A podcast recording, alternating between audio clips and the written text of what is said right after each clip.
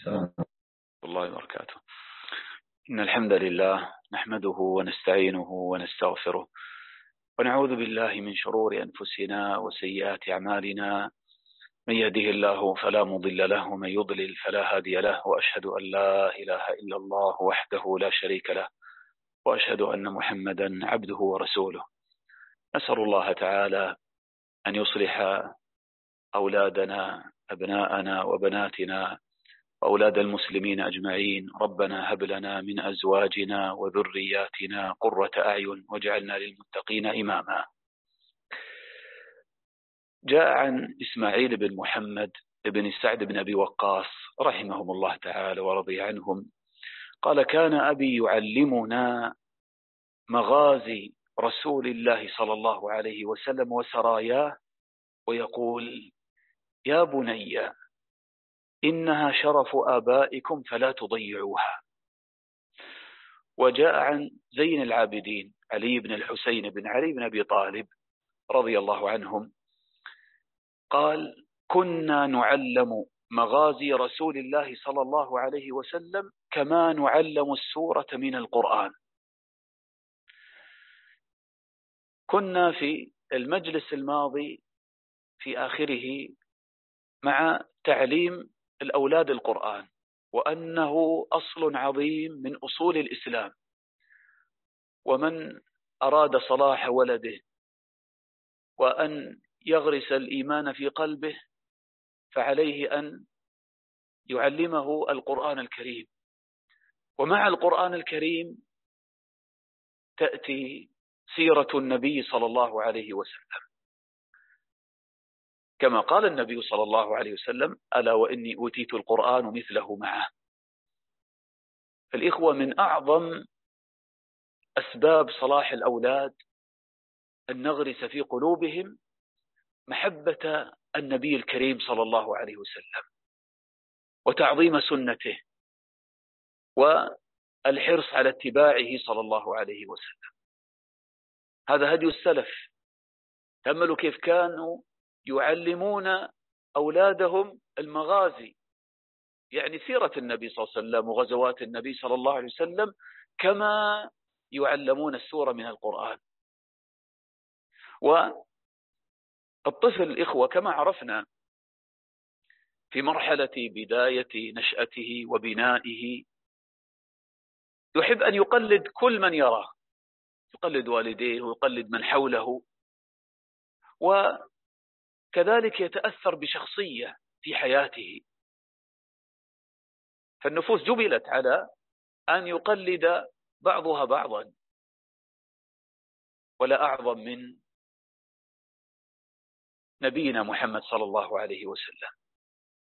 يعني اليوم عندما نرى بعض ال ال الأمور الفاسدة في أولادنا نسأل الله تعالى أن يعفو عنا من أخلاق فاسدة من معاصي ظاهرة من أمراض نفسية وعادات غير لائقة. الله الإخوة هذا ما يكون إلا بالبعد عن هدي نبينا الكريم صلى الله عليه وسلم. الطفل إذا نشأ منذ بداية نشأته على حب النبي صلى الله عليه وسلم ومعرفة سيرته وأخباره والحرص على سنته استقيم استقامة عظيمة على طاعة الله. والنبي صلى الله عليه وسلم رحمة وما أرسلناك إلا رحمة للعالمين. فلا تحرموا أولادكم من هذه الرحمة المهداة. رحمة للعالمين للصغار والكبار لكل الخلق. وما أرسلناك إلا رحمة للعالمين. تريد أن يعيش ولدك حياة طيبة بعيدا عن الشقاء والعذاب في الدنيا عذاب نفسي وتشتت قلبي. وما كان الله ليعذبهم وأنت فيهم. إذا كان النبي صلى الله عليه وسلم حاضرا بسيرته بسنته بشمائله في بيتك بين أولادك فأبشر بكل خير. ولذلك من أحسن الطرق في هذا. أولا أن يلقن الطفل الصغير منذ بداية طفولته. يلقن معلومات عن سيرة النبي صلى الله عليه وسلم كما يفعل والحمد لله كثير من المسلمين. ما اسم نبيك؟ محمد بن عبد الله بن بن عبد المطلب وهكذا. ربما يسرد نسبه الشريف صلى الله عليه وسلم. ما اسم أمه؟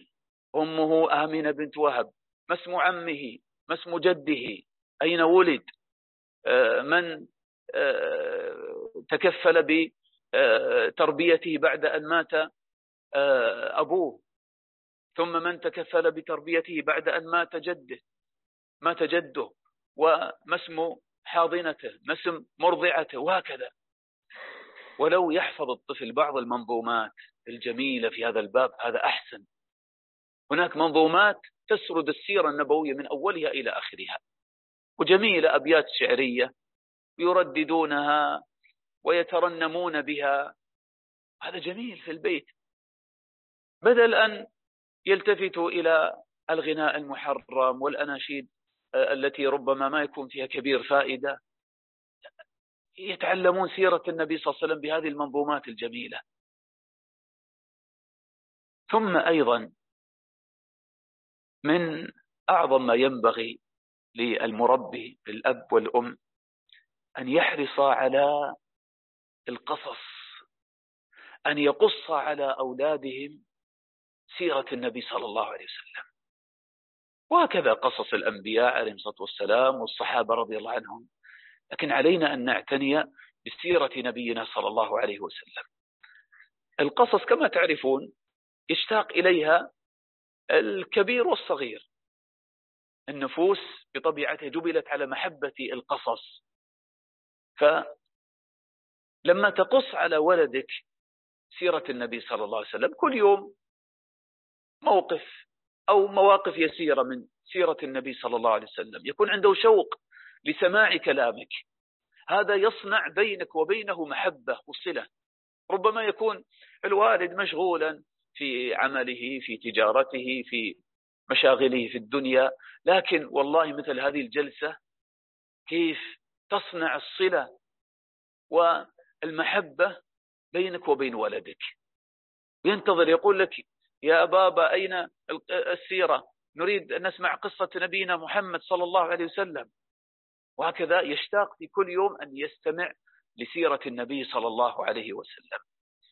فأنت تقص عليه وسبحان الله هكذا آه، يتولد هذا الجو جو الأنس والمحبة بينك وبين أولادك والأعظم من هذا وهذا هو مقصودك أن تزرع في قلبه محبة نبينا محمد صلى الله عليه وسلم. فيكون أحب شيء عنده أن يسمع عن النبي صلى الله عليه وسلم. هذا أحب شيء عنده. منذ البداية قبل أن ينظر إلى الرسوم المتحركة والقصص الفارغة التي لا قيمة لها. لا. اربطه من البداية وهو صغير بسيرة النبي صلى الله عليه وسلم. فيشتاق إليها ويحب النبي صلى الله عليه وسلم. وتكون هذه الشخصية هي أعظم شخصية في حياته. لقد كان لكم في رسول الله أسوة حسنة لمن كان يرجو الله واليوم الآخر وذكر الله كثيرا.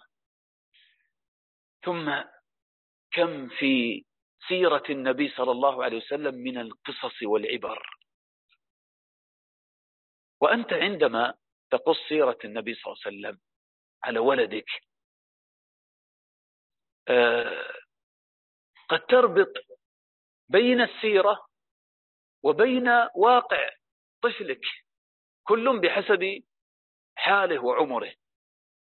يعني أحيانا والله الإخوة ما يخطر في بالك أنك ستعلم ولدك هذا الدرس أو هذه الفائدة وهذه القيمة التربوية. لكن سبحان الله هذا من بركة سيرة النبي صلى الله عليه وسلم. هي جامعة لكل خير. أنت تقص على ولدك فيخطر ببالك والله هذا الموقف ممكن وربي ولدي من خلال هذا الموقف على كذا وكذا. أنا أذكر قريبا يعني قبل أيام. الحمد لله دائما نتذاكر مع الأطفال ومع الأولاد السيرة سيرة النبي صلى الله عليه وسلم. فقبل أيام كنا قد وصلنا صلح الحديبية. فذكرت لهم آه، قصة النبي صلى الله عليه وسلم لما كان على ناقته وأرادوا العمرة. فلما وصلوا الحديبية عند الحرم خلأ خلأت ناقة النبي صلى الله عليه وسلم. خلأت يعني بركت وما قامت. فقال الصحابة رضي الله عنهم آه، خلأت القصواء. يعني كأنها عصت النبي صلى الله عليه وسلم. يعني بركت وما قامت. فقال النبي صلى الله عليه وسلم ما خلأت القصواء وما ذاك لها بخلق. ولكن حبسها حابس الفيل سبحان الله يعني تعرف الأولاد يكون بينهم مرات كلام وهذا يعيب على هذا وهذا يسخر بهذا وهذا. فقلت لهم يا أولاد سبحان الله شوفوا كيف النبي صلى الله عليه وسلم ما يرضى أن يعيب أحد ناقته. يا ولدي لا تعب على أحد ولا تسخر بأحد لا تسخر بأخيك بصديقك تقول هذا كذا وهذا كذا وأنت كذا وأنا كذا. لا شوفوا النبي صلى الله عليه وسلم يؤدب الصحابة يقول لهم لا ما لا تقولوا خلأت القصواء ما خلأت القصواء. ثم يبين خلقها. قال وما ذاك لها بخلق؟ شوف كيف إحسان الظن. حتى لو خالفت أحسن الظن. شوف كيف هذا خلق وتربية جميلة. من موقف قد ما يخطر بالك أن آه، تستنتج منه هذه العبرة. مثلا أذكر أيضا آه، لما كملنا آه، موقف صلح الحديبية لما تأخر عثمان رضي الله عنه في مكة النبي صلى الله عليه وسلم كما تعرفون في المفاوضات التي جرت بينه وبين كفار قريش لأنهم منعوه من دخول مكة وأداء العمرة. فأرسل النبي صلى الله عليه وسلم عثمان بن عفان حتى يقنع الكفار. وكان عثمان رضي الله عنه محببا عند قريش. فالمهم تأخر عثمان وقالوا لعثمان إن أردت أن تعتمر أن تطوف بالبيت فطف بالبيت. فعثمان طبعا رفض قال ما كنت أطوف بالبيت قبل أن يطوف النبي صلى الله عليه وسلم تأدبا مع النبي صلى الله عليه وسلم. يعني هذه دروس والله الإخوة ما خطرت في بالي حتى ونحن ندرس السيرة في المسجد وكذا ما يخطر ببالك مثل هذه الدروس لكن لما تكلم الأطفال تخطر ببالك مناسبات ودروس تناسب أعمارهم وأحوالهم. قلت له شوف كيف عثمان يعني هو والصحابة كلهم متشوقون لأداء العمرة. يعني طردهم المشركون من مكة. والآن السنة السادسة للهجرة في صلح الحديبية. يعني ست سنوات ما رأوا الكعبة وكانوا قبل ذلك يعيشون عند الكعبة ويطوفون و فالآن فرصة. فمع ذلك تأملوا كيف؟ قال لا ما أعتمر ولا أطوف حتى يطوف النبي صلى الله عليه وسلم وأصحابه. قلت الآن مثلا يا ولدي أنت تكون مع إخوانك مثلا أو مع أصحابك.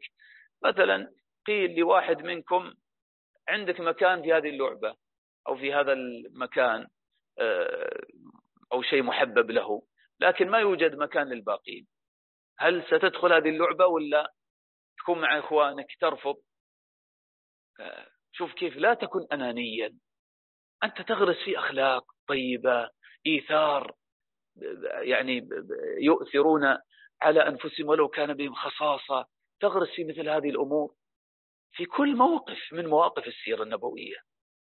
ذلك أنا يخطر في بالي يعني الآن أن لو يؤلف كتاب في السيرة يناسب الأطفال ويناسب أولياء الأمور لأن كثير من الآباء والأمهات يقول والله يعني إحنا قرأ السيرة وما ندري كيف نستخرج هذه العبر والدروس. فالواحد يتبرع يعني يذكر مواقف السيرة بأسلوب مشوق بدون أن يخرج يعني عن ما هو في التاريخ وسنة النبي صلى الله عليه وسلم يصوغ السيرة هكذا بصياغة يفهمها الصغير ويفهمها آه، عامة الناس. ثم مثلا آه، بعد كل موقف أو يرى الموقف الذي فيه عبرة يكتب مثلا آه، عبرة على لسان الأم أو الأب. يا ولدي كذا كذا يا ابنتي كذا وكذا وهكذا. هذا يحتاجه يحتاجه الآباء والأمهات حتى الصغير يستطيع أن يقرأه. الله المستعان. طيب. ثم أيضا من فوائد القصص مع الأطفال إخوة هذا ينمي فكرهم وعقلهم ويبدأ الطفل يحاور أباه يحاور أمه. ونحن نفتقد مثل هذا الحوار. ممكن الآن أنت تجلس مع أولادك كل واحد في حاله كل واحد يمسك شيء وربما تكلمهم كذا ما يخرجون ما في نفوسهم. لكن لما تقص عليهم وتكلمهم من قلبك ويعني آه، تنصحهم آه، تحذرهم مما هو شر في حياتهم تنبههم فيبدأ يخرج ما في قلبه. يقول والله صح يا والدي يا أمي حصل في المدرسة كذا ورأيت كذا. يبدأ يتكلم يحاور. وهكذا حاورهم. في الواقع هل تجدون مثل هذا؟ هل سمعتم مثل هذا اليوم؟ هل كذا؟ ولذلك هنا تأمل. في هذا الموقف النبوي لما رجع الصحابة رضي الله عنهم هذا حديث عند ابن ماجه آه، قال لما رجع الصحابة من الحبشة جلس رسول الله صلى الله عليه وسلم مع الفتيان منهم. شوف كيف. النبي صلى الله عليه وسلم كان يجالس الفتيان والشباب والأطفال. جلس مع الفتيان منهم. وقال ألا تحدثوني بأعاجيب ما رأيتم بأرض الحبشة؟ شوف كيف. يحاورهم. هذا الإخوة جميل أن يستقرئ الآباء والأمهات ما في قلوب أولادهم من أفكار من مشاهد رأوها. مثلا راح المدرسة ورجع هكذا كل يوم. نحن للأسف آه إيش درست اليوم؟ إيش الامتحان اليوم؟ نأتي وننغص عليه زيادة. طيب هو تو راجع مدرسة. وما صدق يرجع المدرسة. تسأله عن امتحاناته وإيش فعلت اليوم وإيش جاوبت اليوم. لا سأل أسئلة تفيده في حياته في أخلاقه في مثلا يعني إيش اليوم مثلا شيء عجيب حصل في المدرسة؟ يمكن يكون موقف غير لائق. يمكن يكون موقف جميل. آه، مثلا خلق طيب انبهر به يحدثك عنه. أو أمر فظيع حدث في المدرسة مما يستحيا ذكره فيحدث به فأنت توجهه هنا. وهكذا. المهم يقول النبي صلى الله عليه وسلم ألا تحدثوني بأعاجيب ما رأيتم بأرض الحبشة؟ وانظر إلى فتيان الصحابة كيف يفكرون. يعني أرض الحبشة أفريقيا تختلف عن الجزيرة العربية. ما قالوا والله رأينا مناظر خلابة وغابات وحيوانات عجيبة و... لا. ماذا قالوا؟ تأملوا. قالوا آه بلى يا رسول الله بينما نحن جلوس مرت بنا عجوز من عجائز رهبانيهم تحمل على رأسها قلة ماء يعني جرة ماء.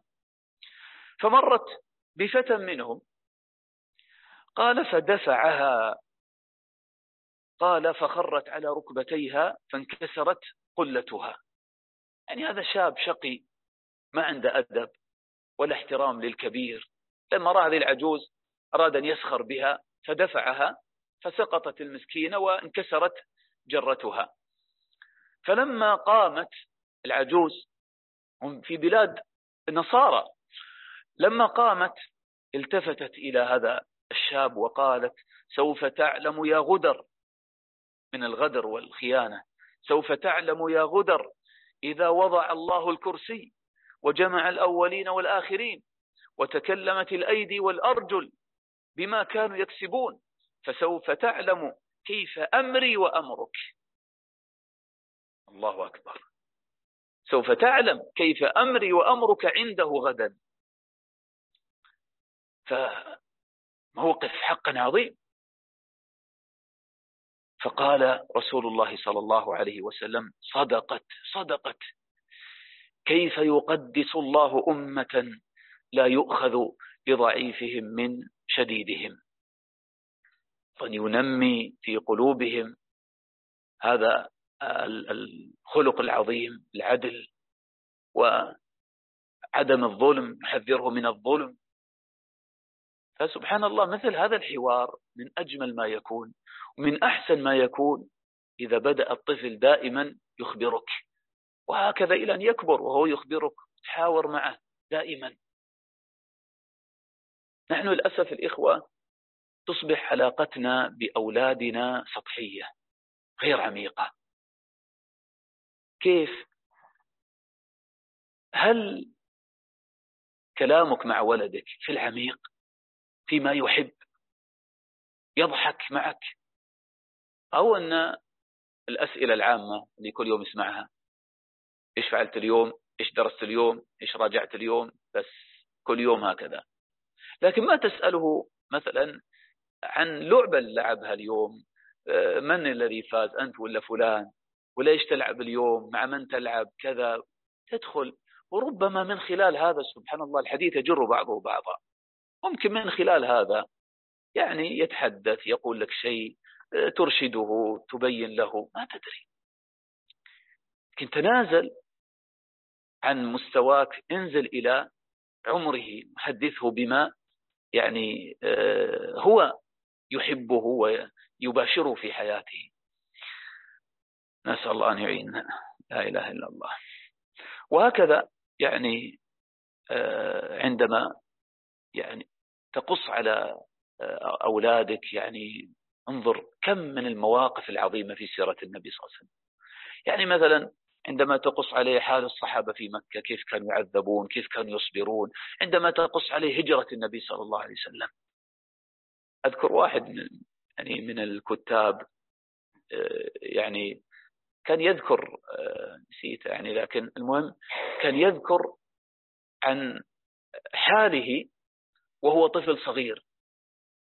يقول أنه قرأ كتابا في سيرة النبي صلى الله عليه وسلم عمره كان عشر سنوات 11 سنة. رحمة الله للعالمين لأحد علماء الهند كأنه.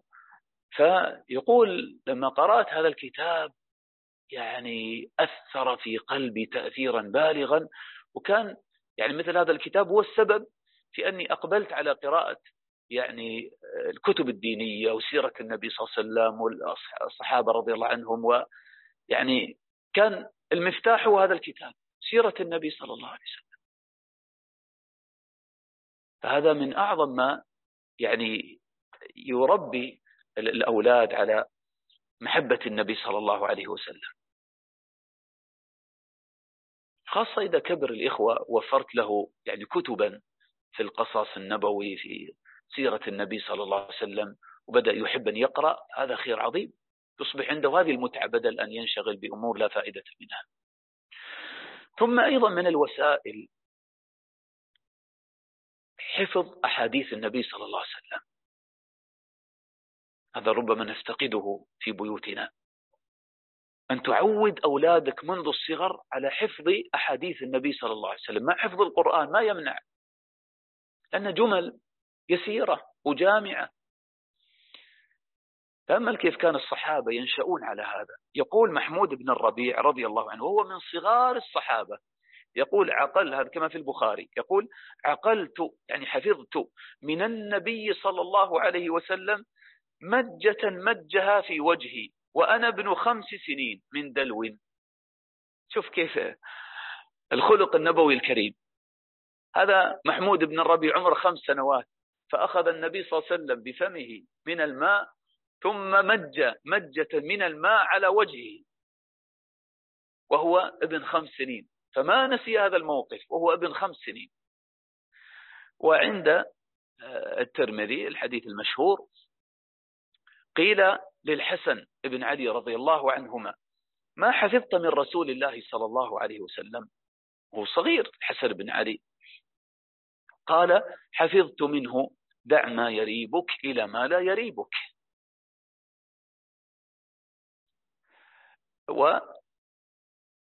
ويقول سمرة بن جندب رضي الله عنه كنت على عهد رسول الله صلى الله عليه وسلم غلاما فكنت أحفظ عنه فما يمنعني من القول إلا ها هنا إلا أنها هنا رجالا هم أسن مني.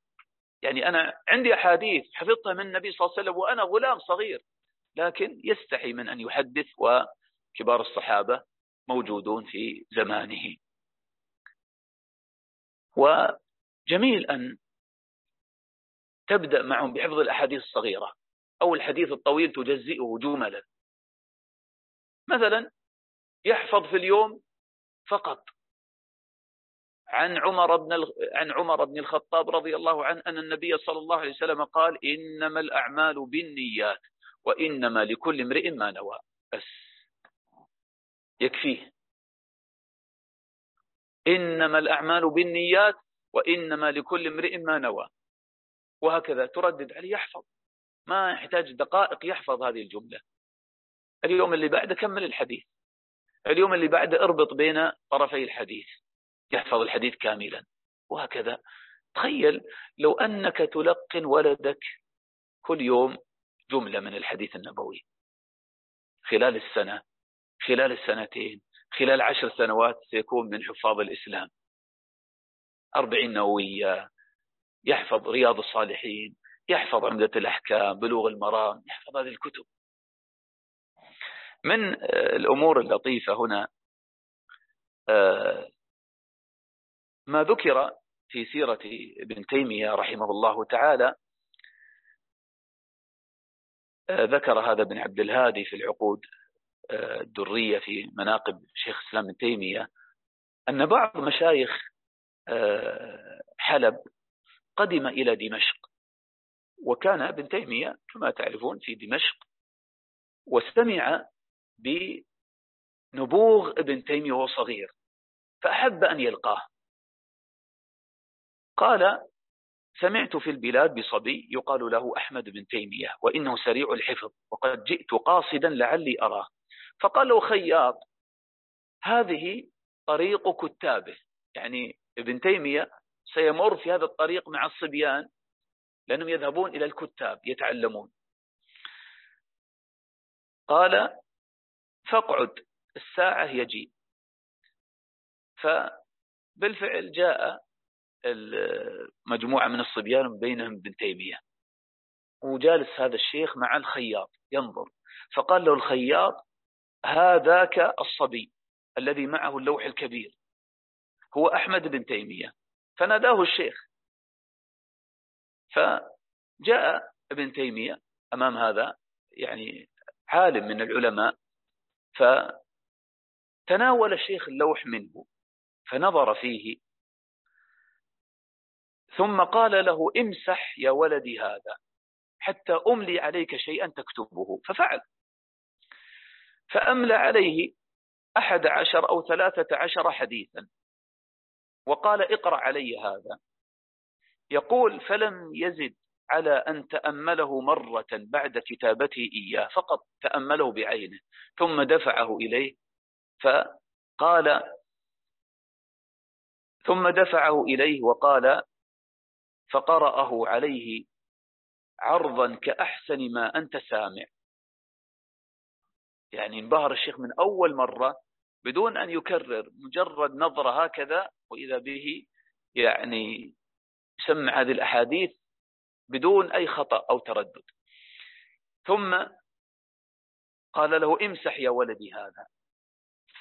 فأملى عليه عدة أسانيد انتخبها. الآن أصعب.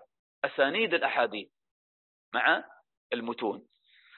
ثم قال اقرأ هذا. فنظر كما فعل أول مرة فقط. هكذا بعينه ثم أعطاه. فقرأ كما قرأ أول مرة. فقام الشيخ وهو يقول إن عاش هذا الصبي ليكونن له شأن عظيم. إن هذا لم يرى مثله أو لم يرى مثله. وهذا بالفعل إخوة عقل الإنسان إذا تمرن منذ الصغر على الحفظ يصبح الحفظ سجية عنده. آه، أنا ما أنسى مثل هذه الكلمة.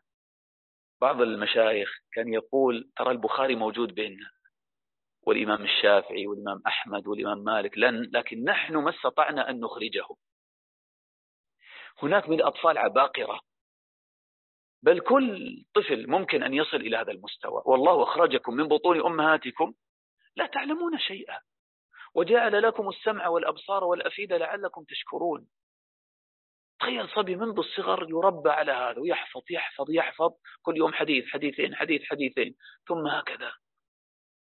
تجده بعد ذلك يصبح الحفظ عنده سجية. وهذا في الدراسات الحديثة لا يختلف من صغير وكبير. لا تقول خلاص أنا كبرت والآن مخي مقفل ما يحفظ شيء. لا. هذا أنت أقنعت نفسك بهذا ولذلك ما تقبل ومخك ما يقبل. لكن عقل الإنسان واحد. لو مرن عقله ترى العقل يقولون مثل العضلة. لو مرنته وجددت يعني آه، الحفظ تحفظ كل يوم آيتين ثلاث آيتين ثلاث تجد نفسك ما شاء الله يسرع حفظك شيئا فشيئا. لذلك هناك يعني آه، مواقع ودورات في التدريبات العقلية وإنعاش العقل. هذه من أنفع ما يكون. اسمها هكذا دورات إنعاش العقل. تدريبات في حفظ مثلا بعض الأحاديث في حفظ بعض الأشعار وكذا. تخرج من الدورة شهرين مثلا ما شاء الله تحفظ من يعني تحفظ الصفحة في عشر دقائق في خمس دقائق. يصل المستوى في بعض هذه الدورات إلى أن تحفظ الصفحة في دقيقتين. وبالفعل ناس يحفظون. وتخرج منها كبار السن يحفظون القرآن. يعني عقل الإنسان إخوة باهر الله خلق هذا العقل خلقا عجيبا. فما بالك إذا أنت مرنت ولدك على مثل هذا منذ الصغر. يقول إبراهيم بن أدهم رحمه الله قال لي أبي يا بني أطلب الحديث فكلما سمعت حديثا وحفظته فلك درهم. فطلبت الحديث على هذا. هذه مهمة الإخوة المكافآت مهمة في التشجيع. أقول يا ولدي كل ما تحفظ حديث لك درهم. والله. شفت ما يتشجع؟ زيد شوي ما عليه لن تخسر شيئا. فهذا يشجع الأولاد. المكافآت كما قلنا في القرآن فكذلك هنا. قال آه، آه، آه، علي بن عاصم رحمه الله هذا من المحدثين قال دفع إلي أبي مئة ألف وقال اذهب فلا أرى لك وجها إلا بمئة ألف حديث. شوف خذ خلاص ارحل في طلب الحديث. ما تأتيني إلا وأنت تحفظ مئة ألف حديث. طبعا يعني بالأسانيد هذه تصل إلى مئة ألف. وكان للإمام مالك رحمه الله إمام دار الهجرة بنتا كان له بنت تحفظ علمه يعني الموطأ تحفظ كتاب أبيها الموطأ. فكانت تقف خلف الباب والإمام مالك يحدث طلابه الأحاديث. وكان من عادة الإمام مالك أن يقرأ عليه. فإذا أخطأ التلميذ نقرت الباب. مباشرة هي تتابع. فيفطن الإمام مالك فيرد عليه. وأيضا الإخوة من آه، الوسائل المهمة في غرس حب النبي صلى الله عليه وسلم في قلوب الأولاد أن نحرص على شمائل النبي صلى الله عليه وسلم. الشمائل يعني أخلاق النبي صلى الله عليه وسلم وصفته الخلقية الخلقية عاداته. هذه جميلة جدا. وهذا أنا أنصح به. كل مربي كل أب أو أم يشتري كتاب الشمائل للإمام الترمذي الشمائل المحمدية. الإمام الترمذي يقرأ كل يوم على أولاده وعلى أهله حديثا أو حديثين. يعني هذا الكتاب يجعلك تعيش مع النبي صلى الله عليه وسلم. يبدأ الكتاب بصفة النبي صلى الله عليه وسلم في شكله الظاهر. كيف كان وجهه كيف كان طوله كيف كان شعره كيف تشتاق القلوب لرؤية النبي صلى الله عليه وسلم. ثم أيضا الكتاب يطوف بك في شمائله صلى الله عليه وسلم في طعامه في شرابه في لباسه في كيف كان يجلس كيف كان ينام. وهكذا فيعيش ولدك مع النبي صلى الله عليه وسلم. واعلموا أن فيكم رسول الله. ثم يعني آه، من خلال شمائل النبي صلى الله عليه وسلم سيتعلم الولد الأخلاق أخلاق النبي صلى الله عليه وسلم. وهذه أيضا يعني مسألة مهمة جدا في التربية الإخوة الأخلاق الأخلاق. لكن الجميل في ديننا الإخوة أن هذه الأخلاق مربوطة بالدين. يعني كما يقولون آه يعني لا قيمة في قيم بلا دين. لا تغتر بالكفار والكفار عندهم نظام وعندهم أخلاق وعندهم آداب وكذا لكن ما الفائدة تكون هذه الأخلاق بلا دين؟ ما الفائدة أن يكون متأدبا مع الناس ويكون سيء الأدب مع الله؟ لا يعرف خالقه ولا يذكره ولا يسجد له. الفائدة؟ يصل الناس ويقطع صلته برب العالمين. ثم لا تغتر بأخلاقهم كلها تعود إلى مصالح دنيوية. وإلا عند الشدائد تبين أخلاق عند مواطن الإيثار تبين الأخلاق. لكن الأخلاق في دين الإسلام مربوطة بالقرآن مربوطة بمحبة الله بمحبة عباد الله. مربوطة بمحبة النبي صلى الله عليه وسلم الذي وصفه الله تعالى في كتابه وإنك لعلى خلق عظيم. وهذا من أعظم ما يغرس الأخلاق في قلب الولد. لما يعيش مع النبي صلى الله عليه وسلم ومع أخلاق النبي صلى الله عليه وسلم وكيف كانت أخلاقه وكيف كان يتعامل مع الناس هكذا. تخلق بأخلاق النبي صلى الله عليه وسلم. قال آه، بعضهم قال وإن من أدبته في زمن الصبا كالعود يسقى الماء في غرسه حتى تراه مورقا ناضرا بعد الذي أبصرت من يبسه. والشيخ لا يترك أخلاقه حتى يوارى في ثرى رمسه إذا رعوى عاد إلى جهله كذا الضنا عاد إلى نفسه. الشاهد أن التربية منذ الصغر هذه يعني مهمة جدا. يقول ابن القيم رحمه الله تعالى ومما يحتاج أو مما يحتاج إليه الطفل غاية الاحتياج الاعتناء بأمر خلقه فإنه ينشأ على ما عوده المربي في صغره من حرد وغضب ولجاج وعجلة وخفة مع هواه وطيش وحدة وجشع فيصعب عليه في كبره تلافي ذلك. وقال وتصير هذه الأخلاق صفات وهيئات راسخة له. قال فإن لم يتحرز منها فضحته لابد يوما. ولهذا تجد أكثر الناس منحرفة أخلاقهم وذلك من قبل التربية التي نشأ عليها. ولذلك يعني بعض السلف كان يقول الصلاح من الله والأدب من الآباء. الصلاح من الله. إنك لا تهدي من أحببت ولكن الله يهدي من يشاء. لكن التعامل والأدب هذا يأخذه الولد من قبل أبيه وأمه في البداية. وإن كانت الأخلاق أيضا هداية من الله تعالى. اللهم اهدنا لأحسن الأخلاق. لا يهدي لأحسنها إلا أنت كما كان النبي صلى الله عليه وسلم يدعو.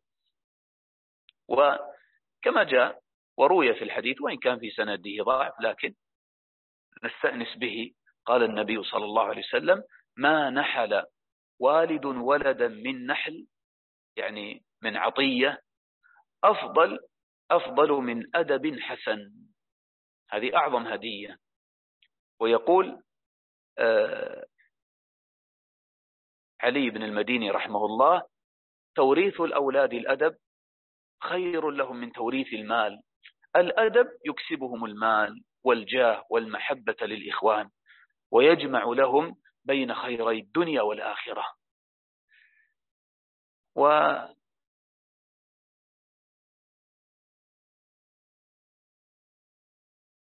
تأمل كيف كان النبي صلى الله عليه وسلم يحرص على غرس الأخلاق الطيبة في نفوس الأولاد.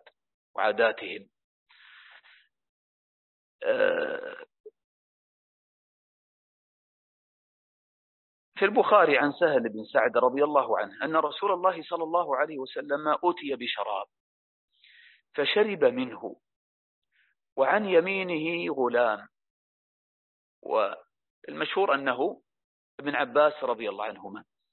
وعن يساره أشياخ يعني مثل أبي بكر وعمر وكبار الصحابة.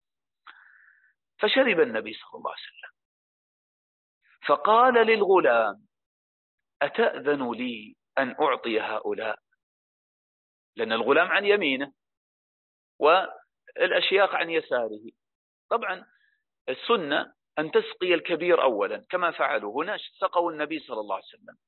ثم بعد ذلك يدور الشراب من عن يمين الذي سقي أولا. هكذا من باب التيامن. فتأمل كيف النبي صلى الله عليه وسلم يستأذن هذا الصبي الصغير بن عباس وما بلغ. يقول له أتأذن لي أن أعطي هؤلاء الأشياخ؟ فقال الغلام لا والله قال لا والله لا أوثر بنصيبي منك أحدا يا رسول الله. يريد أن يشرب بعده مباشرة. قال فتله رسول الله صلى الله عليه وسلم في يده. هكذا سريعا يعني أعطاه بقوة أعطاه الشراب. انظر هذا موقف يعني بعضنا يعني مثل هذه المواقف قد يتهاون فيها. قال إيش يعني؟ هذا طفل صغير خليه وتعطي الكبار ولا تلقي له بالا لكن انظر هذه التربية النبوية الكريمة. يعني الآن الطفل الصغير ماذا سيشعر في قلبه عندما يستأذنه النبي صلى الله عليه وسلم؟ ويعني أنت بهذا يعني تشعر الصبي بقيمته في الحياة. أني أنا شيء كبير. أني أنا لي قدري لي منزلتي. وتنمي فيه الجدية والرجولة. يشعر أنه رجل مثل هؤلاء. وهذا أيضا يؤهله في المستقبل أن لا يقصر ولا يفرط في حقوق الآخرين. لأنه تعلم الآن هذا درس عملي أن الآن الحق لي أنا. فالنبي صلى الله عليه وسلم هو نبي هذه الأمة يستأذنني أنا لأن هذا حقي يستأذنني حتى يعطي غيري. شوف كيف. فإذا يعرف أن لا بد أن أعطي كل ذي حق حقه. ممكن هذا موقف صغير أنت ما تلقي له بالا لكن يؤثر في قلبه ويجعله يحترم حقوق الناس حقوق الآخرين. غدا سيحترم حق زوجته حق أولاده وحق جيرانه وحق موظفيه وحق خدمه. بسبب ماذا؟ بسبب مثل مواقف يسيرة. لكن واحد تعامل مع أولاده هكذا يعني يظلمهم ويعطيهم حقوقهم ويقدم يعني غيرهم يعني عليهم فربما يشعر أن المسألة هكذا. كل يفعل ما يريد. ويعني يعني الشاطر كما يقولون شاطر الكلمة يعني ليست في مكانها. والنصاب الذي يقطع الطريق يسمونه شاطر في اللغة العربية. لكن كما يقولون يعني الفاطن هنا الذي يأكل. ويأكل حق غيره ويجمع أكثر ما يجمع من المال ومن ال... فللأسف يعني هذا قد يعني ينمي فيهم يعني أخلاقا فاسدة وأنت لا تشعر بها. يقول أنس رضي الله عنه خرجت إلى صبيان يلعبون فجئت أنظر إلى لعبهم فجاء رسول الله صلى الله عليه وسلم فسلم على الصبيان وهم يلعبون. يعني هذا ماذا ينمي في نفوس الصبيان؟ احترام الكبير ومحبة الكبير ويرون التواضع بأعينهم. غدا سيتواضع كما رأى الكبير يسلم عليه. هذا يقلع من نفسه الكبر والغرور. آه تأمل كيف القرآن أيضا أدب الصغار. بأدب الاستئذان. يا أيها الذين آمنوا ليستأذنكم الذين ملكت أيمانكم والذين لم يبلغوا الحلم منكم ثلاث مرات من قبل صلاة الفجر وحين تضعون ثيابكم من الظهيرة ومن بعد صلاة العشاء ثلاث عورات لكم. ليس عليكم ولا عليهم جناح بعدهن. طوافون عليكم بعضكم على بعض. كذلك يبين الله لكم الآيات والله عليم حكيم. تعلموا الاستئذان؟ وهذا من حرص الله من حرص الشريعة من لطف الله بالصغار. تربية عظيمة. لماذا؟ لأن الولد هو صغير حتى وإن لم يبلغ. إذا دخل على والديه بدون استئذان في مثل هذه الأوقات التي يوضع فيها يعني يتخفف فيها الإنسان من ثيابه ربما يرى منظرا لا يليق. فمثل هذه المناظر قد ما تنسى في قلوب الأولاد تطبع في قلوبهم فربما بعد ذلك الشيطان يزين هذا في نفسه وإذا بلغ يذكره. ويمكن إيش؟ يتطور هذا ويريد أن يرى مثل هذه المناظر. ف يعني هذا أمر يذكره علماء التربية. أن مثل هذه الصور التي لا تليق يحذر الوالدان من أن يرى الطفل مثل هذه الصور. وللأسف الآن الدنيا أصبحت مفتوحة. خاصة في هذه الأجهزة يلعبون دعاية إعلان وفيها ما فيها من الصور الفاضحة والله المستعان. هذه جناية جناية على الأطفال مساكين. وتلويث وتدنيس لفطرهم السليمة الله المستعان. وكما أيضا جاء في الحديث المشهور يقول عمر بن أبي سلمة وربيب النبي صلى الله عليه وسلم كنت غلاما في حجر النبي صلى الله عليه وسلم فكانت يدي تطيش في الصحفة. فقال لي رسول الله صلى الله عليه وسلم يا غلام سم الله وكل بيمينك وكل مما يليك. شوف كيف. يا غلام تلطف رحمة سم الله كل بيمينك وكل مما يليك. آداب. وأيضا آه من الأحاديث في هذا. حديث أنس رضي الله عنه يقول خدمت النبي صلى الله عليه وسلم عشر سنين فما قال لي أف قط. ما قال لي أف قط. ولا قال لشيء لا ولا قال لشيء لما فعلت كذا؟ وهل لا فعلت كذا؟ وفي رواية مسلم قال كان النبي صلى الله عليه وسلم من أحسن الناس خلقا. فأرسلني يوما لحاجة. فقلت والله لا أذهب. وفي نفسي أني أذهب. هو صغير طفل صغير. يعني آه، جاءت به أمه. وهو يعني ممكن طفل صغير. إلى النبي صلى الله عليه وسلم وقالت له هذا خادمك أنس. طفل صغير يخدم النبي صلى الله عليه وسلم. هو يريد أن يلعب. والنبي صلى الله عليه وسلم يريد أن يرسل إلى حاجة فقال لا أذهب. وفي نفسي أن أذهب لما أمرني به نبي الله صلى الله عليه وسلم. شوف حتى هو صغير يعظم أمر النبي صلى الله عليه وسلم. قال فخرجت حتى أمر على الصبيان وهم يلعبون في السوق. وهو يعني شوف كيف النبي صلى الله عليه وسلم رحمته بالصبيان. لما قال لا أذهب ما قال لا لابد أن تذهب وعصب عليه وكذا لا جعله يذهب. إلى الصبيان هم يلعبون في السوق ذهب أنس يلعب معهم. وإذا برسول الله صلى الله عليه وسلم بقفايا من ورائي. شافني النبي صلى الله عليه وسلم وأنا ما قضيت حاجته إلى الآن وأنا ألعب مع الصبيان. يقول فنظرت إليه وهو يضحك. شوف ما ما قال يعني أنت تأخرت ولماذا ولماذا لا؟ فقال أنس ذهبت حيث أمرتك. قلت نعم. أنا أذهب يا رسول الله. أنا أذهب. قال أنس والله لقد خدمته عشر سنين وفي رواية تسع سنين. ما علمته قال لشيء صنعته لما فعلت كذا وكذا؟ أو لشيء تركته هل لا فعلت كذا وكذا؟ وفي رواية عند أحمد يقول ما أمرني بأمر فتوانيت عنه أو ضيعته فلا مني. فإن لامني أحد من أهل بيته. كيف أنت ما يعني تفعل ما ما أمرت به النبي صلى الله عليه وسلم أو كذا؟ يقول النبي صلى الله عليه وسلم دعوه. ثم إيش يقول النبي صلى الله عليه وسلم؟ شوف كيف يربط الأمر هذا.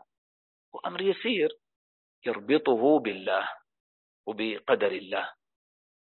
يقول دعوه. فلو قدر أن يكون كان. سبحان الله شوف كيف.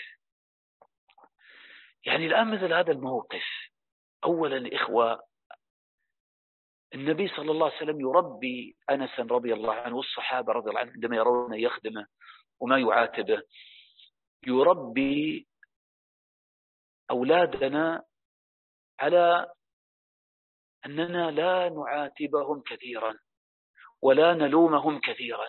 هذا للأسف الآن أصبح ديدا بعض الآباء والأمهات. ما عنده إلا إيش؟ التوبيخ واللوم والانتقاد. يعني ربما إذا سويت إحصائية لكلام الوالدين مع أولادهم تقسمها إيش؟ إيش المواضيع الذي التي يتكلمون بها مع أولادهم.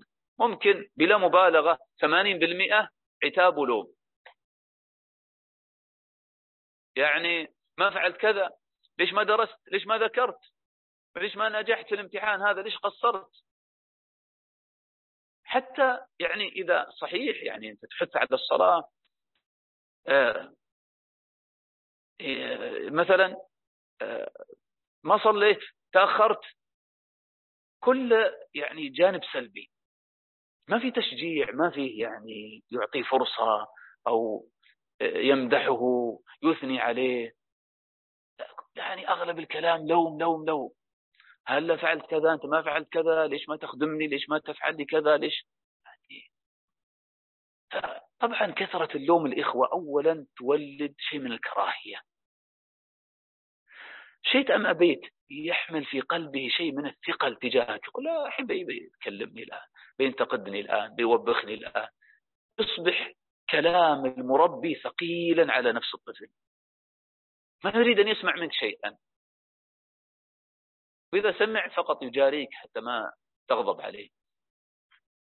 ثم بعد ذلك هذا اللوم ما يأتي بنتيجة. مهما قلت له صلي. لماذا ما تصلي؟ دائما تأخر عن الصلاة. دائما أنت ما تحل واجباتك. دائما. خلاص هو اعتاد على الكلام هذا. يدخله من هنا ويخرجه من هنا وخلاص. ما يستفيد منه شيئا. لا تظن أنك فعلت الواجب مع طفلك. تقول والله أنا نصحته وأنا دائما آه، دائما أكلمه وما يسمع الكلام. لا. أنت الذي أسأت التصرف معه. النبي صلى الله عليه وسلم يخدمه أنس عشر سنين ما يقول له أف قط. إيش هذه التربية؟ ثم تأمل كيف يربط قلبه بقدر الله. يقول دعوه فلو قدر أن يكون لكان لا إله بكل بساطة. يقول هذا قدر الله. حتى في مثل هذا قدر الله. كيف الطفل يشعر بماذا هنا؟ يشعر بأن بالفعل يعني نحن تحت قدر الله وقضائه. ما من حركة ولا سكون إلا بأمر الله. حتى حركاتي أنا. الله أكبر.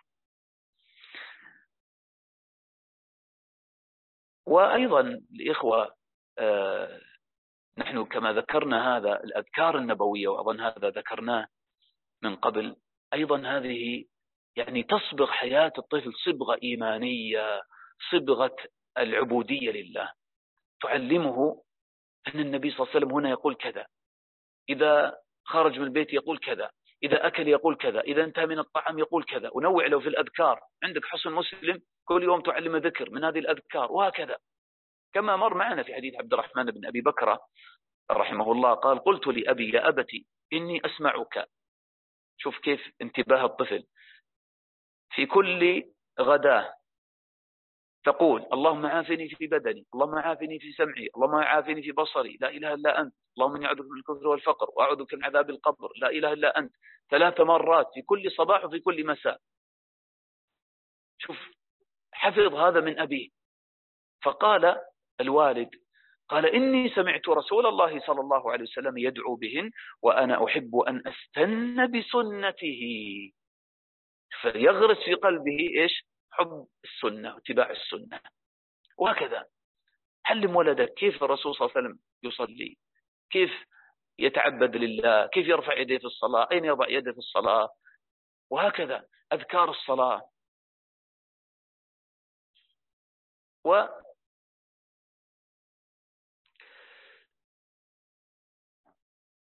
يعني مواقف كثيرة وحديث كثيرة لكن يقول عبد الله بن بسر رضي الله عنه بعثتني أمي بقطف من عنب إلى رسول الله صلى الله عليه وسلم هو طفل صغير قال فأكلت منه قبل أن أبلغه إياه.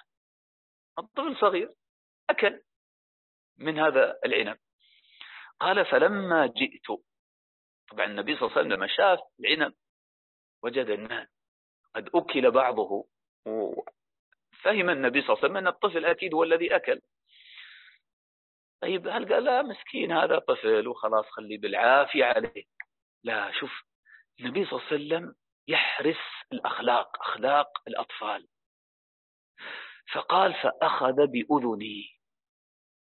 ليس أخذا عنيفا لا أخذ بأذني يعني بلطف. وقال يا غدر. يا غدر. انت غدرت ما أديت الأمانة. شوف أوصل الرسالة إلى قلب الطفل أنا لابد أن أكون أمينا. حتى إذا غلبتني شهوتي ورغبتي لا أكون أمين. أؤدي الأمانة. بدون تعنيف. صلى الله عليه وسلم. رحمة للعالمين. شوف كيف يربي الشباب. يأتي خباب بن الأرت من شباب الصحابة. يقول شكونا إلى رسول الله صلى الله عليه وسلم وهو متوسد بردة له في ظل الكعبة. قلنا له وخباب بن الأرت ممن أوذي إيذاء شديدا في الله. كان يوضع تحته الجمر نار ويشوى عليها ولا يطفئها إلا الدهن الذي يتصبب من ظهره. هكذا كان يعذب بمكة. مع هذا العذاب الشديد شباب جاءوا إلى النبي صلى الله عليه وسلم فقال خباب بن الأرت يريدون مخرجا. قال يا رسول الله ألا تستنصر لنا؟ ألا تدعو لنا؟ طبعا هذا شيء منطقي أنه هو الآن النبي دعوته مستجابة. لم يجدون عنده مخرجا وفرجا. لكن انظر كيف النبي صلى الله عليه وسلم يربي شباب الصحابة. يفاجئه بصدمة أعظم مما هو فيها. يقول كان الرجل في من كان قبلكم يحفظ له في الأرض فيجعل فيها فيجاء بالمنشار فيوضع على رأسه فيشق باثنتين. يعني يشق فلقتين. وما يصده ذلك عن دينه. ويمشط بأمشاط الحديد ما دون لحمه من عظم أو عصب وما يصده ذلك عن دينه. يعني كان يقول أنتم ما شفتوا شيء. أصبروا عش الواقع الذي أنت فيه. ثم يبشرهم يقول والله ليتمن الله هذا الأمر حتى يسير الراكب من صنعاء إلى حضر الموت. لا يخاف إلا الله والذئب على غنمه ولكنكم تستعجلون. شوف كيف النبي صلى الله عليه وسلم يعني يربي الشباب على تحمل مسؤولية على الشدة على القوة على الشجاعة. للأسف الآن نحن في زمان يعني ندلل أولادنا باللغة العامية ندلعهم آخر دلع. لا لا ترسل إلى الدكان يشتري خاف عليه. أه حصلت له مشكلة في المدرسة أو تأخر والباب أغلق. ولا لابد أنزل معه. كيف سيتصرف ماذا س... لا خليه يذهب. غدا هذا الولد ممكن يواجه أناسا يظلمونه في عمله. غدا ممكن تتعطل سيارته. غدا ممكن يعني يكون في مكان تنقطع به السبل. كيف يتصرف؟ إذا ما كان يتصرف في حياته إلا عن طريق أمه وأبيه. ما يعمل شيئا. لابد يكون عنده شيء من تحمل مسؤولية. للأسف الآن يعني صحيح الإنسان يعني آه يعني إذا رأى من يعتدي أو من يعني آه هو يعني يؤذي لابد أن يوقف عند حده. لكن أيضا تعطي ولدك فرصة في التعامل مع مثل هؤلاء. ليس كل مشكلة أدنى مشكلة يأتي يبكي عندك. لا. بالعكس أنت واجه المشكلة. كيف تصرف مع هذا؟ اردعه أقفه عند حده. خذ بيده لا تجعله يضربك ولا يمد يديك عليه. أنت لا تؤذي أحدا يا ولدي لكن كن قويا لا تجعل أحدا يؤذيك. وإذا يعني مثل ما نقول في العامية مصخها معك يعني دائما يؤذيك يؤذيك اضربه. ولو أن يبكي حتى توقفه عند حده. ما عليه خليه شوية يعني يشعر برجولته ويتحمل مسؤولية. وهكذا البنت. والله البنات يسخرون بي وأنا ألبس الحجاب وما حد يلبس حجاب ويتكلمون علي. لا. أنت ما عاد أعطيه دعم بالكلام لكن هي تباشر الأمر. ما نتدخل في كل شيء مع آه، في مشاكلهم ويعني ما يواجهونه في حياتهم. أعطيه فرصة يعيش. هو غدا سيعيش أيضا. إذا ما تعود من الآن كيف سيعيش غدا؟ طيب نحن أطلنا في هذا لكن الله المستعان. طيب لذلك يعني في بروتوكولات حكماء صهيون كتاب معروف خطط اليهود يعني لتدمير العالم يقولون يجب أن نعمل لتنهار الأخلاق في كل مكان. فتسهل سيطرتنا وسنظل نفرض العلاقات الجنسية في ضوء الشمس. قال لكي لا يبقى في نظر الشباب شيء مقدس ويصبح همه الأكبر هو إرواء غرائزه الجنسية وعندئذ تنهار أخلاقه. ويقول أحد الكتاب الفرنسيين يقول إن تربية البنات بهذه الكيفية يعني على التبرج والاختلاط والسفور هي الطريقة الوحيدة للقضاء على الإسلام بيد أهله. هي الأخلاق كل شيء الدين كله أخلاق. إذا هدمت الأخلاق هدم الدين. والنبي صلى الله عليه وسلم إنما بعث ليتمم مكارم الأخلاق. الله بقي معنا في أيضا التربية النبوية. ما علينا نأخذ هذه المسائل سريعا في آخر المحاضرة.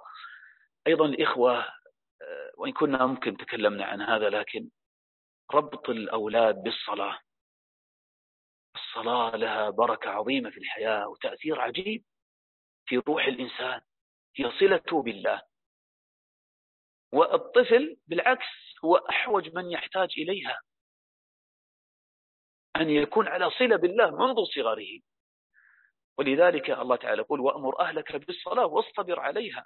وقال الله تعالى في مدح نبيه إسماعيل عليه الصلاة والسلام وكان يأمر أهله بالصلاة والزكاة وكان عند ربه مرضيا.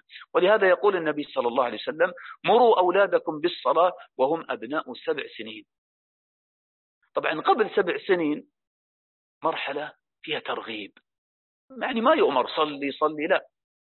شجعه تكافئه يقلدك تذهب به إلى المسجد يستأنس في المسجد بهذا لكن بدون أن يشوش المصلين. البنت الصغيرة تقف بجانب أمها تصلي معها تشتري لها حجابا تراغبها في الصلاة. تعود على الصلاة منذ الصغر. إذا بلغ سبع سنين لا يؤمر. الصلوات الخمس صليها يا ولدي. الآن أنت مميز تصلي الصلوات الخمس. ولذلك يأتي الأمر هنا لأن هذا السن كما تعرفون سن نشاط ممكن يتهرب ممكن أن يلعب. فلا لابد مروا أولادكم بالصلاة من أبناء سبع. يحافظ على الصلوات الخمس. توقظه لصلاة الفجر يصلي. حتى لو ما صلى في المسجد يصلي في البيت قبل طلوع الشمس. حتى إن شاء الله لو كان عنده مدرسة ينام بعد الصلاة إذا كان هناك وقت. إذا ما كان وقت خلاص يذهب إلى المدرسة يتجهز ويذهب. أما تقول لا أخاف على ولدي وسيكون كسلان في المدرسة لا. الصلاة بركة. ثم تأمل. ابن عمر رضي الله عنهما يقول يعلم الصبي الصلاة إذا عرف يمينه من شماله. شوف هذا في سن يعني ولا ثلاث سنوات أربع سنوات. و يقول حسن بن علي رضي الله عنه علمني رسول الله صلى الله عليه وسلم كلمات أقولهن يعني وفي رواية في صلاتي في دعاء القنوت اللهم اهدني في من هديت وعافني في من عافيت. تعلم يعني أدعية الصلاة وأذكار الصلاة. ثم إذا بلغ العاشرة يقول النبي صلى الله عليه وسلم واضربوهم عليها وهم أبناء عشر. شوف كيف يأتي الضرب هنا. لماذا؟ لأن الآن هذا السن هو سن مثل البرزخ بين الطفولة وبين البلوغ. يعني الآن على وشك البلوغ. فإذا رؤي الولد في هذا السن ما يحافظ على الصلاة فيوشك أن يستحوذ عليه الشيطان إذا بلغ ويستمر في ترك الصلاة والتهاون بها. فينشأ على هذا. لا هنا خلاص هذه حالة طارئة. إذا رأيت الولد عشر سنين ما يحافظ على صلواته يضرب. لابد. طبعا قبل الضرب يرغب وكذا لكن إذا أصر يضرب حتى تنقذه قبل أن يستحوذ عليه الشيطان. فهذا في إيقاظ لفطرته. طبعا الضرب الإخوة ليس المقصود به ضرب تكسر عظامه وتخدش جلده لا. المقصود يعني ضرب يعني رحمة ضرب تأديب لا تعذيب. نعم لا يكسر عظما ولا يخدش جلدا. ثم أيضا يعني مع مع ما ذكرنا كله؟ طبعا السلف رحمه الله كانوا يعتنون بهذا موضوع الصلاة. يقول مجاهد سمعت رجلا من أصحاب النبي صلى الله عليه وسلم يقول لابنه أدركت الصلاة معنا؟ قال نعم. قال أدركت التكبيرة الأولى؟ قال لا. شوف كيف يحاسبه على تكبيرة الإحرام. فيقول له لما فاتك منها خير من مئة ناقة. شوف كيف يغرس في قلب ولده تعظيم قدر الصلاة. تكبيرة الإحرام إذا فاتتك والله هذه خير من مئة ناقة. نعم ما عندكم ينفد وما عند الله باق. لأن من حافظ على تكبيرة الإحرام أربعين يوما كتبت له براءتان. براءة من النار وبراءة من النفاق. كما جاء في الحديث وأيضا يروى موقوفا وله حكم الرفع. فإذا آه، هذا أمر إذا في غاية الأهمية الإخوة ربط الأولاد بالصلاة وإذا الولد تعود منذ الصغر يأتي المسجد ويحافظ على الصلاة فبإذن الله يعني تكون الصلاة جزءا لا يتجزأ من حياته. أيضا بعد هذا كله يقول الغزالي رحمه الله تعالى لأن الغزالي عنده كتيب صغير في نصيحة لولده. يقول وينبغي أن يؤذن له بعد الانصراف من الكتاب أن يلعب لعبا جميلا يستريح إليه من تعب الكتاب. فإن منع الصبي من اللعب وإرهاقه بالتعليم دائما يميت قلبه ويبطل ذكاءه وينغص عليه العيش حتى يطلب الحيلة في الخلاص منه رأسا. وهذا للأسف من الأخطاء التي نقع فيها. يرجع الولد خاصة الآن للأسف مع طول وقت الدراسة وهذا في الحقيقة ينبغي أن يراجع. يعني أيامنا نحن أذكر على أذان الظهر بعد أذان الظهر خلاص تنتهي المدرسة ونرجع الواحد يرجع يتغدى وممكن يرتاح. لكن اليوم للأسف صغار. في, في الروضة في أول ابتداء يرجعون قرب أذان العصر. يرجع الولد منهك. ممكن ما صلى الظهر ويأذن العصر.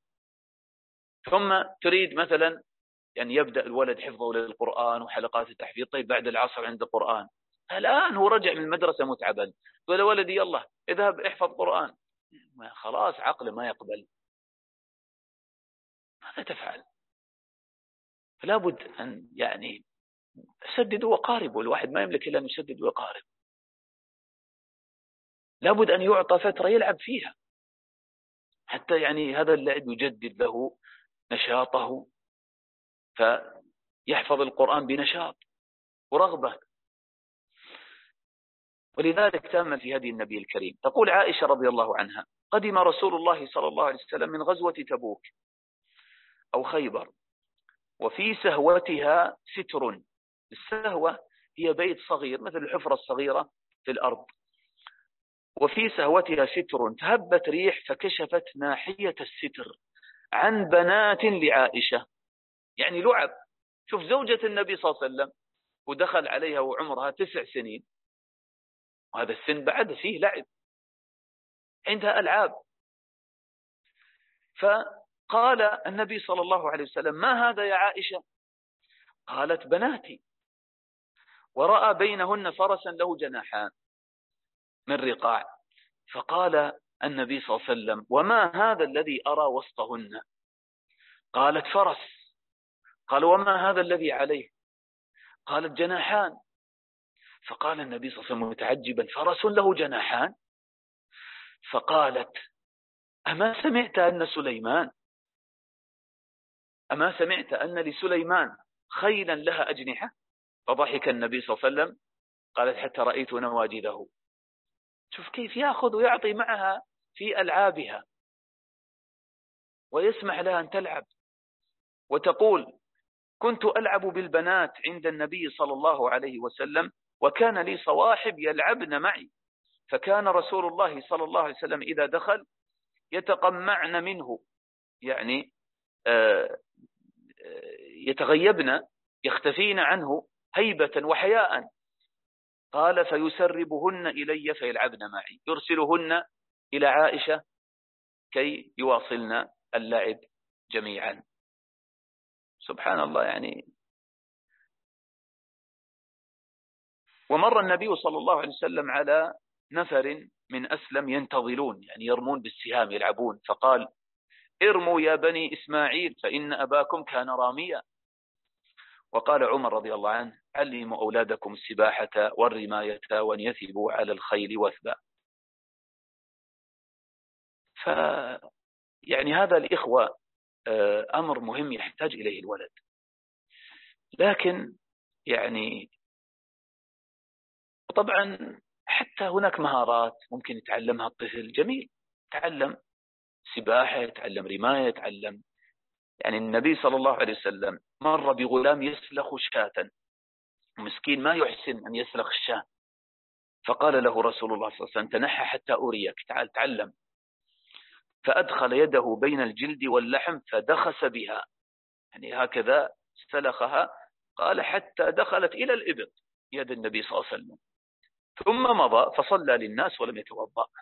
شوفوا يرى تجارب يرى يعني يتعلم مهارات في حياته.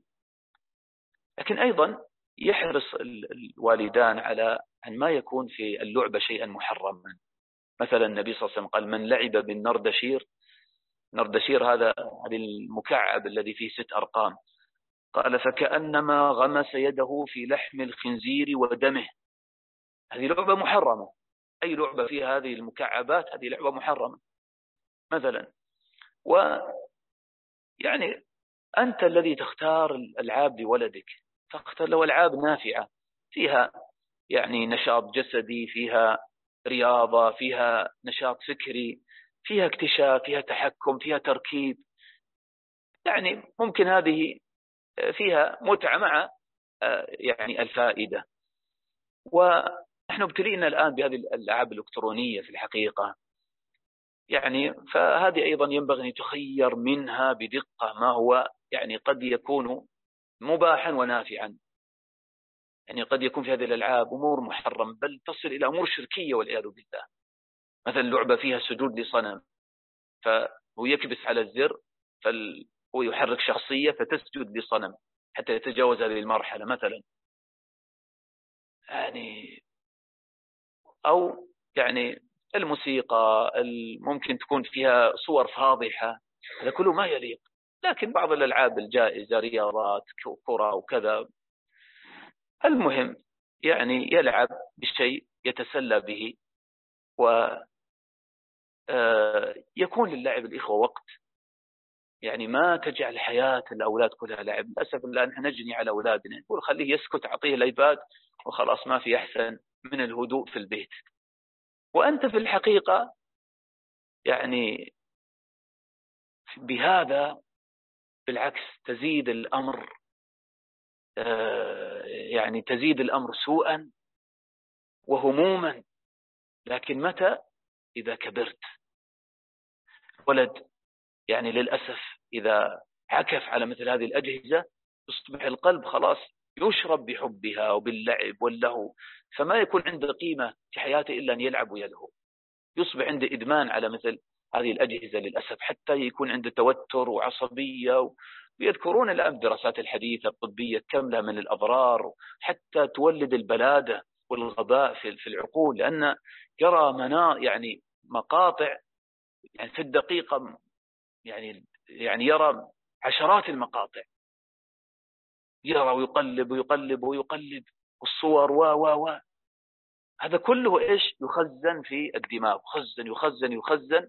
حتى بعد ذلك يعني الدماغ يكون مخزنا بمعلومات كلها ما فيها فائدة كلها صور فاضية ما فيها أي فائدة ما في أي قيمة. هذا يسبب له إيش؟ يعني بلادة في دماغه وتشتت في دماغه. كما يذكرون هذا. يعني يذكر هذا بعض يعني المتخصصون بعض المتخصصين في هذا الباب. نسأل الله أن يعني يعفو عنا. المهم طبعا الإخوة يعني الوقت أدركنا ونسأل الله أن يعني يعفو عنا أجمعين. لكن يعني أختم يعني هذه المحاضرات برسالة مهمة أنه إذا قارب الولد إذا قارب الولد مرحلة البلوغ فهنا يعني أمر خطير جدا. لا بد خاصة أقول إذا خلص بلغ الولد بلغت البنت. هنا الإخوة لا بد أن تشعره بعظم المرحلة التي دخل فيها. تقول له يا بني أنت الآن أصبحت بالغا. ما معنى بالغا؟ يعني أصبحت محاسبا. أصبحت حقا عبدا لله تعالى. كنت في الماضي تحت رحمة الله تعالى. تكتب لك الحسنات دون السيئات. لكن الآن ما يلفظ من قول إلا لديه رقيب عتيد. الآن الملك يكتب لك الحسنات ويكتب عليك كل سيئة تعملها. الآن ولا تزير وزيرة وزر أخرى. الآن أنت محاسب على كل كلمة على كل نظرة على كل عمل. هذا سيكتب في صحيفة أعمالك. أنت الآن بلغت. إياك أن تستمر في طفولتك وأنت بالغ لأن بعض بل أقول كثير للأسف من الأولاد يكون طفلا وهو كبير. كان يلعب بالسيارات صغيرة ثم يكبر يلعب بالسيارات اللاسلكية ثم يكبر وهو طفل عقله صغير يشتري سيارة ويعني وهو شاب كبير لكن يلعب بها ويستعملها في الحرام.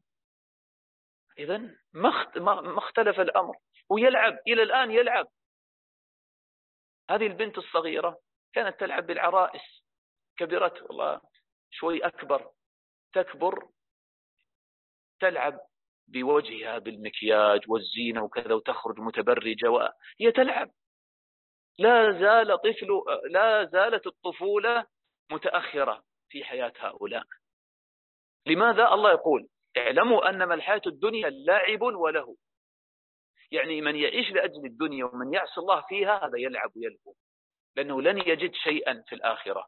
كما أن اللعب في فترة الصبا ذهب وانتهى. هكذا الدنيا لمن يعيش لأجلها. فقل له يا ولدي لا تلعب وأنت كبير. صحيح؟ المقصود إيش؟ لا تلعب وأنت كبير. يعني لا يكن عقلك عقل الطفل. يلعب في معصية الله وفيما لا فائدة منه. نعم الشاب يلعب برياضات يلعب بألعاب جائزة لا بأس. أما أن يكون عقل عقل إنسان طفل بمعنى أنه ما يشعر بالمسؤولية ما يشعر بهذه الفترة التي فترة عبودية لله خلاص أنت الآن همك أن تكون عبدا لله تطلب العلم آه، يعني وتستمر آه، في هذا الطريق إذا يعني بني الولد على مثل هذا البناء من حفظ القرآن والسنة والأحاديث وطلب العلم يستمر في طريقه في تحقيق العبودية كيف تكون من أحسن الناس عبودية لله؟ الذي خلق الموت والحياة ليبلوكم أيكم أحسن عملا. أنت الآن يا ولدي في فترة اختبار في كل ثانية في حياتك. فاملأها بذكر لله بطاعة لله. لا تضيع وقتك في القيل والقال و و. هكذا لابد أن يشعر بعظم المرحلة التي دخل فيها. ونسأل الله تعالى أن يغفر لنا ولوالدينا ولأولادنا وأبنائنا وبناتنا وأولاد المسلمين أجمعين. نسأل الله تعالى أن يصلحنا ويصلح أولادنا وبيوتنا. وربنا هب لنا من أزواجنا وذريتنا قرة أعين واجعلنا للمتقين إماما.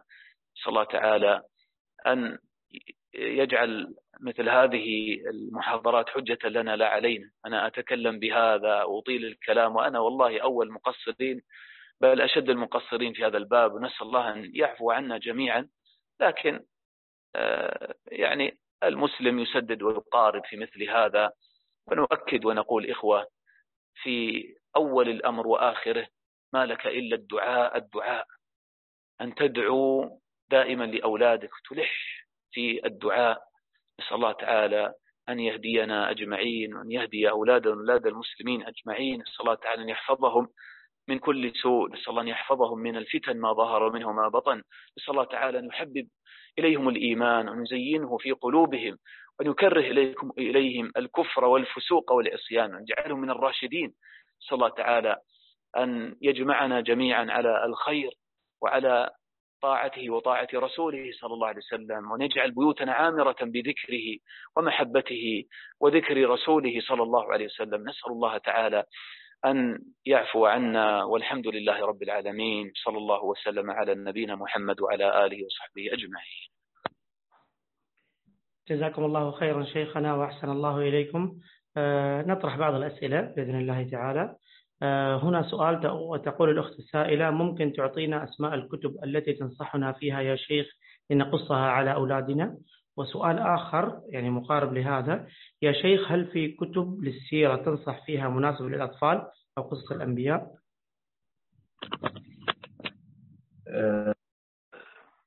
طبعا هناك بعض الكتب مثلا يعني طبعا أنا أنصح ابتداء أن يكون الأسلوب بأن يقرأ الأب أو الأم تقرأ يعني من الكتاب ثم هي تقص على الولد بأسلوب مشوق هذا أحسن من أن تقرأ بمجرد القراءة الولد قد يمل يعني يسمع مجرد كلام هكذا ويفهم ما يفهم. لكن من الكتب المساعدة في هذا يعني آه لو تقرأ آه آه مثلا في قصص الأنبياء يعني هناك الشيخ واحد من المشايخ مشايخ مصر محمود المصري اعتنى بهذا الباب. له قصص الأنبياء للأطفال قصص سيرة الرسول للأطفال قصص صحابة للأطفال يعني أو للشباب والفتيات. جزاه الله خيرا يعني كتبه نافعة في هذا الباب. أيضا يعني طبعا هناك كتب عامة في السيرة يعني ممكن ما تكون مناسبة يعني قلت السيرة لابن كثير هذا مأخوذ من البداية والنهاية قد يعني يصعب هذا على الأولاد طبعا لكن ممكن يستفيد منه الآباء والأمهات. آه، كتاب للؤلؤ المكنون للعازمي هذا من مشايخ الكويت جمع سيرة النبي صلى الله عليه وسلم في أربع مجلدات كبيرة لكن بعد ذلك استخلص منها كتيب صغير يدخل في الجيب آه، تلخيص لسيرة النبي صلى الله عليه وسلم آه، على شكل نقاط وترقيم رقم واحد كذا رقم اثنين كذا وهكذا.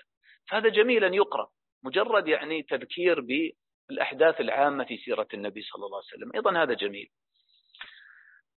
والله أعلم. ما ذكرت يعني لو يكون هناك أيضا غير السيرة مثلا مثل هذه الكتب السيرة. يعني هناك آه، صور من حياة الصحابة صور من حياة التابعين للباشا. هذا كان يدرس بعض الأجزاء منه ايامنا في المدارس كانوا يدرسون في هذا الكتاب. بلاغته جميلة يعني آه، لغته جميلة وفيه أسلوب مشوق. هذا في قصص الصحابة والتابعين. آه، ممكن أيضا طبعا كما ذكرنا في كتاب الشمائل للترمذي يعني جميل مجرد أحاديث. الشيخ عبد الرزاق البدر له شرح عليه. هذا جميل يعني إذا أشكل شيء في المعنى تراجعون الشرح. آه، كتاب رياض الصالحين للامام النووي رحمه الله تعالى يقرأ في البيوت في المساجد في كل مكان. نعم الله أعلم.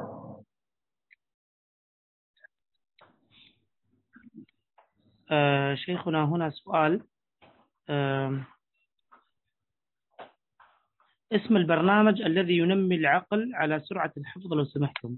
والله هذه دورة يعني معروفة اسمها دورة التدريبات العقلية وإنعاش العقل. دورة التدريبات العقلية وإنعاش العقل. هو الدكتور ربيع أو ربيع قايم عليها. وفيها فوائد يعني نقول لو إنسان راجع النت وكتب يعني ممكن يستفيد يعني منها. يعني خاصة للأولاد الصغار ممكن يشاركون يعني الذين هم في يعني في الثانوية أو كذا. إذا دخلوها ممكن يستفيدون منها وحتى الكبار.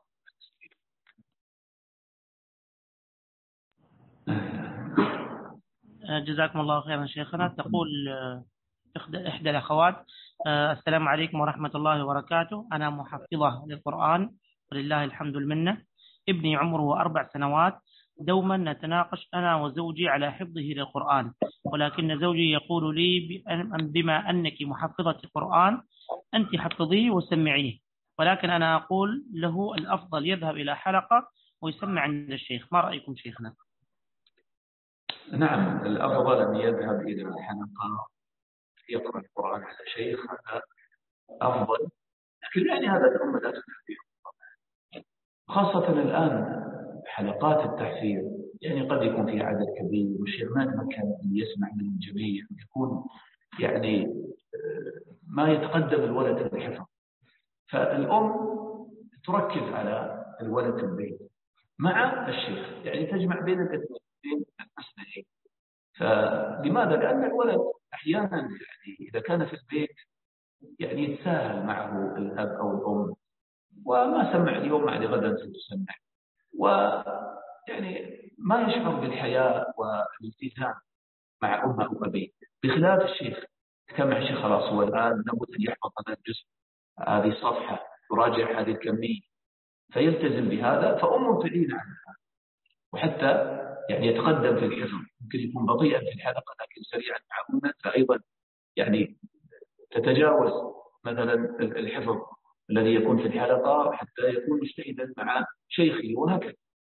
فيعني تكون على صلة به لكن الأحسن أن يذهب إلى حلقات التحفيظ. هذه حلقات التحفيظ هي خير عظيم. هي من تدارس القرآن كم فيها من بركة وخير وتعرف على رفقة طيبة.